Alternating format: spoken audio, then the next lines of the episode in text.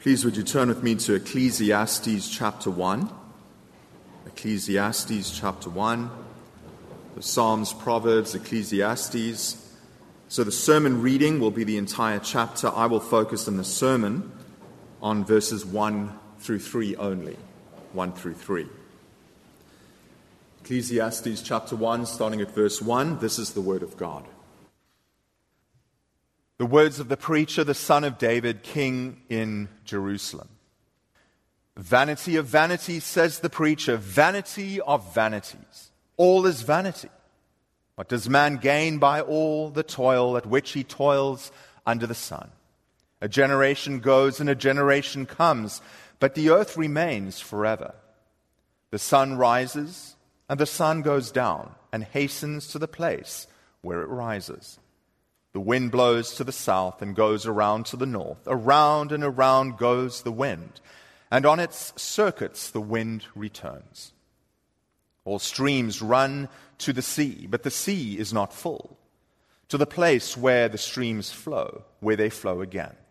All things are full of weariness, a man cannot utter it. The eye is not satisfied with seeing, nor the ear filled with hearing. What has been is what will be, and what has been done is what will be done. And there is nothing new under the sun. Is there a thing of which it is said, See, this is new? It has been already in the ages before us. There is no remembrance of former things, nor will there be any remembrance of later things yet to be among those who come after. I, the preacher, have been king over Israel and Jerusalem. And I applied my heart to seek and to search out by wisdom all that is done under heaven. It is an unhappy business that God has given to the children of man to be busy with. I have seen everything that is done under the sun, and behold, all is vanity and a striving after wind. What is crooked cannot be made straight, and what is lacking cannot be counted. I said in my heart, I have acquired great wisdom, surpassing all who were over Jerusalem before me. And my heart has had great experience of wisdom and knowledge. And I applied my heart to know wisdom and to know madness and folly. I perceive that this also is but a striving after wind. For in much wisdom is much vexation, and he who increases knowledge increases sorrow. Well, thus far, the reading of God's word.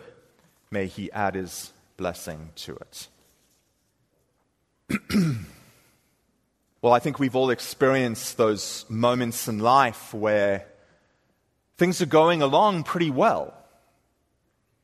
Maybe you're driving along the road and you've got that hot cup of coffee in your lap. You're texting, you shouldn't be and you hit the pothole, you hit the speed bump, and suddenly your day is not going very well. You probably don't get very many potholes here, but in South Africa we do. How about the water under the foundation of the house that you discovered after you closed escrow? Or the foundation is cracked? Or how about being set up very nicely for that birdie putt yesterday on the greens, only to four putt and ruined your afternoon. Well, Ecclesiastes is getting to, to those unexpected things when things go contrary to order, contrary to expectation. It's like having that chicken bone caught in your gullets after a very nice meal up until that point. It's the riddle of life. Ecclesiastes is a book that is difficult if we're honest with ourselves. It's perhaps a book that you don't spend a whole lot of time reading because it hits a low note, it hits a, a, a, conundrum of a note. You may have even asked, at least privately in your own head, should this even be in the Bible? But Ecclesiastes forms part of the wisdom literature of the Old Testament. It joins the likes of Proverbs, Job, and the Song of Solomon. In the broader canon, it, it most certainly is joined with the cruciform wisdom that has come in our Savior. And to be sure, as we do go through, we wade into the murkiness, the messiness of the vanity, seemingly, of all things. There is the light, there is the high note of the good news of our Savior, Jesus Christ. And so that is where we're going, but we, we need to have this layer of wisdom in our lives. The wisdom of Ecclesiastes in order to live well, in order to be prudent, in order to, I would say, have a measure of psychological equilibrium, to have spiritual health. Just by way of background here, so verse 1, you know, historically, there has been this conviction that, that the author of Ecclesiastes, as well as the one being referred to here, is Solomon, the son of David. But we're not necessarily sure about this. More likely that, that the, the king being spoken of here is a fictional king. This person is a, a teacher of wisdom. And this wisdom was given to us probably around 300 BCE, before Christ. And the tone of this book is one of perplexion, vexation. We, we read at the end of chapter 1 For in much wisdom is much vexation, and he who increases knowledge increases sorrow. Well, maybe that gives you a sense of relief on one hand, because you can feel vexed in this life. You can feel undone. But what does it mean when the writer says all is vanity? What is vanity under the sun? What is this lack of gain and this lack of profit that the writer is speaking about? Well, certainly there's much that can be said, and I'm going to give you a few angles on this. Really need to work through the entire book. But I think what comes through here in the first three verses, and what I hope to communicate, is the central thrust of this very important book. And so, the one angle I'd like us to, to take a look at is the covenant that God made with Adam and Eve at creation. So, in Genesis 1 through 3, uh, we understand this covenant to have been a covenant of works. God made Adam and Eve in his image, and they were to go about building the temple of Eden. They were to do so under the sun that God had created. They were to pursue obedience. They were to keep the conditions of the covenant. They were to image God in perfection.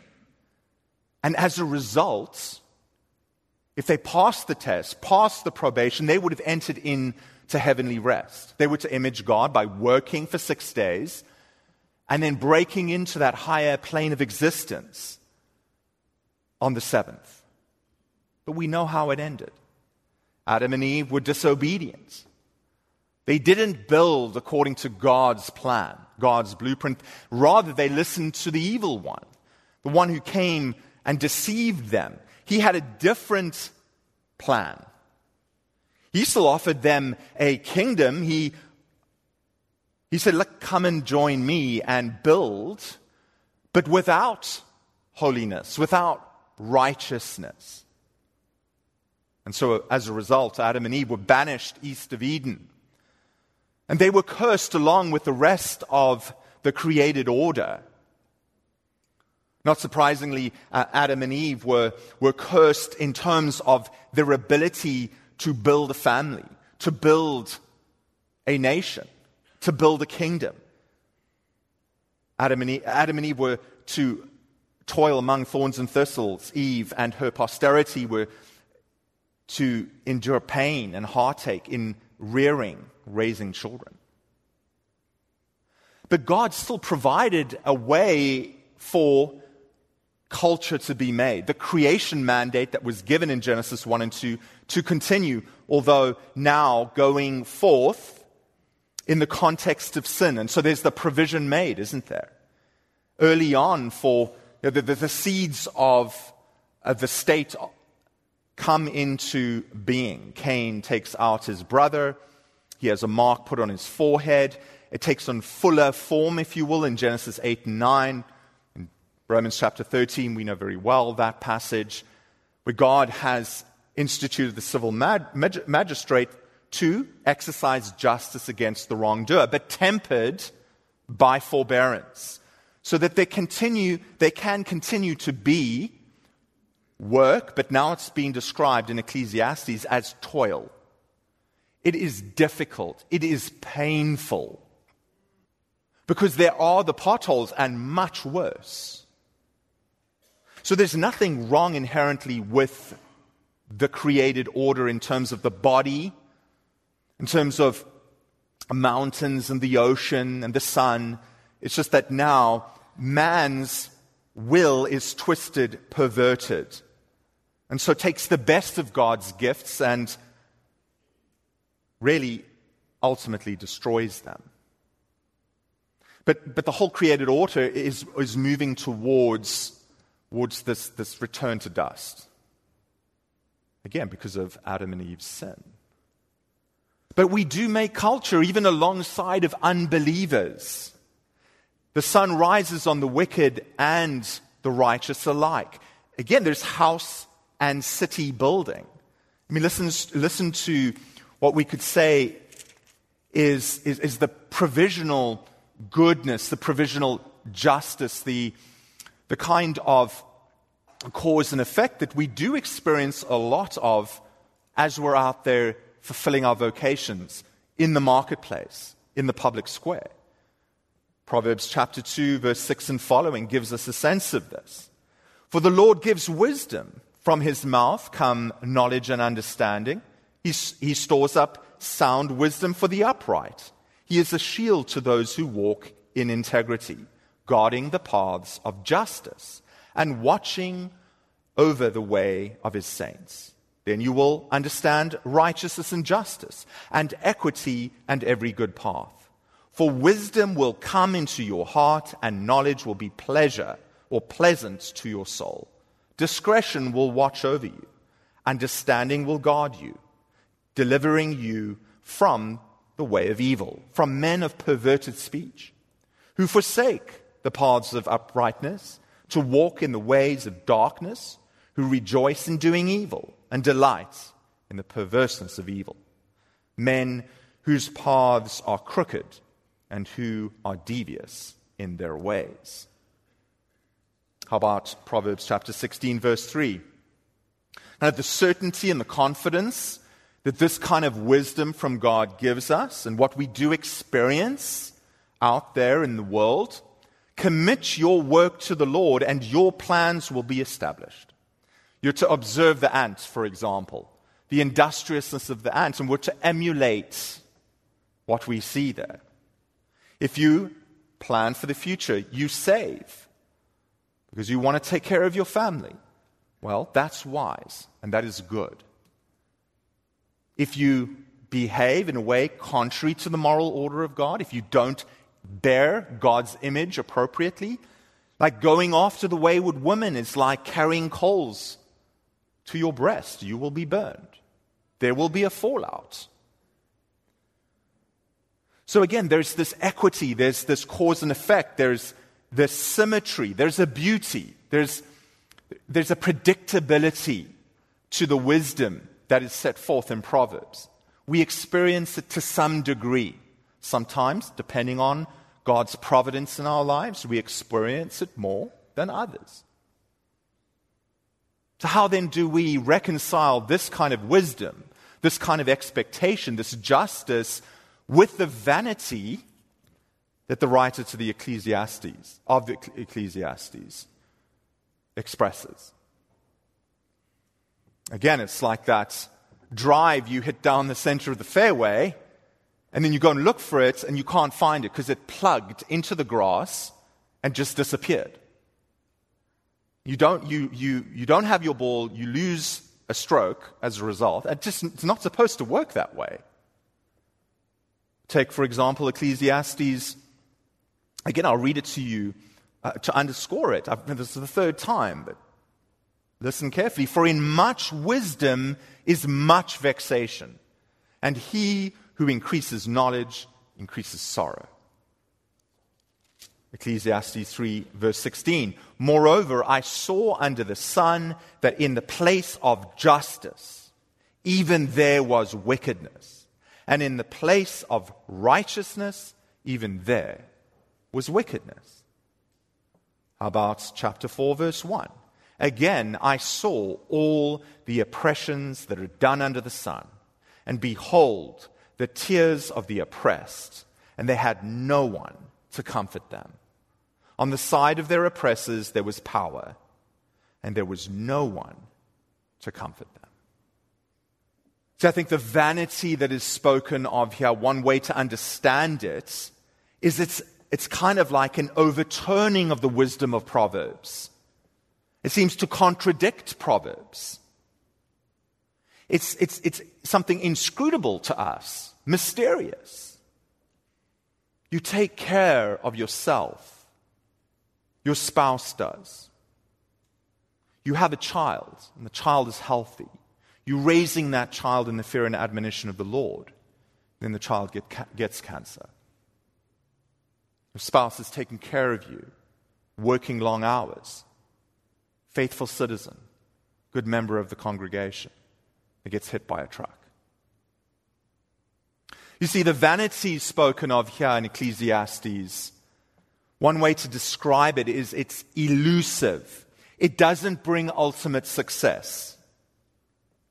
Everything will, unless the Lord comes, or unless before it, we finish out our days here through natural aging, there will be death. That is the, that is the specter for all of us. You see, the, the advantage of wisdom set forth in Proverbs in terms of navigating everyday life in family and in commerce and education and so on and so forth, the wisdom to navigate this life is rel- of relative value. But it is, it is, in a sense, unreliable because we cannot grasp equity and justice. We cannot grasp health in, its, in an absolute sense. And so the wisdom that is, in a sense, vanity, the life that we live that is, in a sense, vanity, is like vapor. You see it, the light's right, it's there for a moment, and it's gone. It's like a mirage on the horizon. Seems like there's water, you get closer, it's gone. It's like wind. You can see the effects of wind. I don't think you get as much wind here as we do in Cape Town. It's, name, it's one of the names for Cape Town is the Cape of Storms. Because you get a lot of wind and you can see it. You can see the effects, but you cannot grasp it. You cannot contain it. And so, beloved, in ch- children, children, you can think about that, that model Lego that perhaps you're working on. You love how good it looks. And you can derive a lot, a lot of satisfaction from it. And then it's, there's a few pieces missing at the end. And then it just takes away from the ultimate perfection of that piece of art, a piece of playtime. Or your younger sibling comes along and just whacks it over and it's all destroyed. That's the Proverbs moment. Excuse me, the Ecclesiastes moment. The Proverbs moment is for it to all fit together and there's reward. You see, there is this vanity under the sun of this present age. The Hebrew word uh, for this vanity spoken of here is chevel. If you can do the guttural, if you of Dutch stock, if you've got an Afrikaans background, if you know Hebrew, then you probably manage it better. But it's, it's, it's what you call uh, onomatopoeia. It's a, it's a play on words. It's a, the use of a word that captures what it's referring to. So chevel is like the, the sounds, it should sound like, like what wind sounds like. And you can hear it, you just can't master it. You cannot contain it. But again, this is one layer to the wisdom the many angles on wisdom that we are to cultivate in this life. If we were to excise it and look at it in isolation, it would bring disappointment, depression, anxiety, because we have no guarantees when we get into our car. We have got no guarantees, even though we've been given a new contract as an employee and the pay is good. We may not have a job in a year's time. You're cancer free now, but doesn't mean you're going to be cancer free in a few years. Again, this portion of the Bible must be held up in tension with the wisdom found in Proverbs, the wisdom found in the book of Job, the wisdom found in Song of Solomon, but ultimately the wisdom that comes and the wisdom that has come, the wisdom incarnate, our Lord Jesus Christ, the wisdom that is seated at the right hand of the Father, the one in whom we live and breathe and have our very being the mystery of the God man who came, took to himself the frailty of human flesh, submitted himself to the law, had his Ecclesiastes moments, suffered unjustly, died. And from a human pe- perspective, it just seemed like ultimate vanity, right? That's just the end. This person who comes from nowhere is a humble carpenter, a builder, and through what, is, what was seeming vanity has come victory. The vanity of the life of Jesus Christ hid his victory, gave way to victory. And that is uh, the final note we must end this morning as we consider the first three verses of Ecclesiastes. For we too share in the life of Jesus Christ, even though our lives oftentimes are veiled, hidden behind a thick layer of vanity. You're sick. You're underemployed. There's tension between you and a family member that brings much consternation. Something just comes out of left field and blindsides you. You can feel the vexation, and you must. We're not Stoics. We go from Ecclesiastes to the Psalms and we vent the burdens with the confidence in the midst of our sorrows that we have the joy of union with Jesus Christ. And so here in our Lord Jesus is the one greater than the teacher the preacher of Ecclesiastes. The one greater, the one who's come in the line of King David.